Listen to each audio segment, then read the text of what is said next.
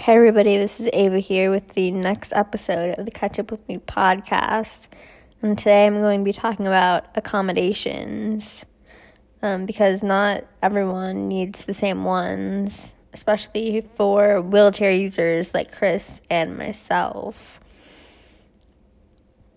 Um, for us, we prefer to be asked which accommodations we need because um, I have had at least um, people just assume that I need certain accommodations, but I really don't need it that particular way or things like that. Um, but I've been able to tell over the years which accommodations that I need um, pretty quickly.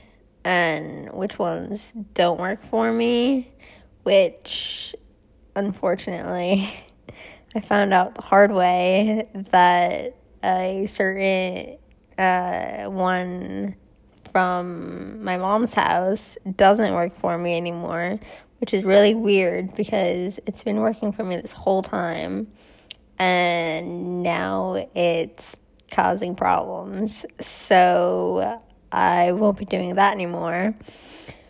But since that's not what I'm here to talk about today, if you want to know more about that one, um, let me know and I can talk about it in another episode.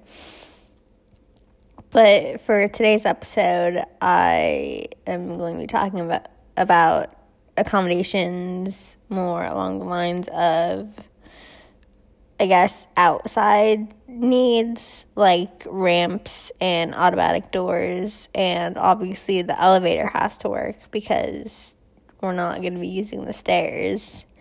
Um, but I have heard of this, um, it's like a chair that goes like up and down the wall I feel like a few of my friends have it at their house.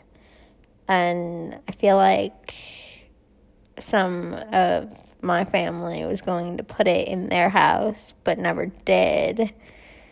Um, because obviously, um, obviously, we grow and accommodations change and things like that. So, at least in my family, I feel like a lot of accommodations never even happened just because they wouldn't last forever, anyways. So, we just never bothered with it, which is fine.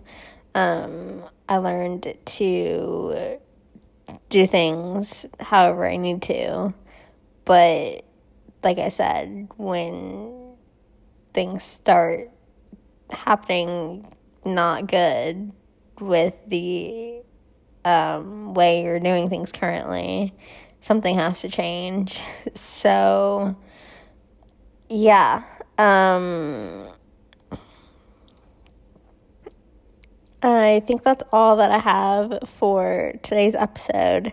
I know it was a little bit all over the place because I thought of some stories as I was recording this. So, apologies for that.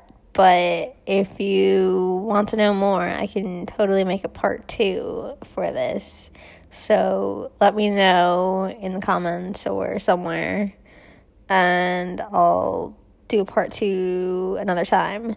So thanks for listening, and come back to the next episode to catch up with me.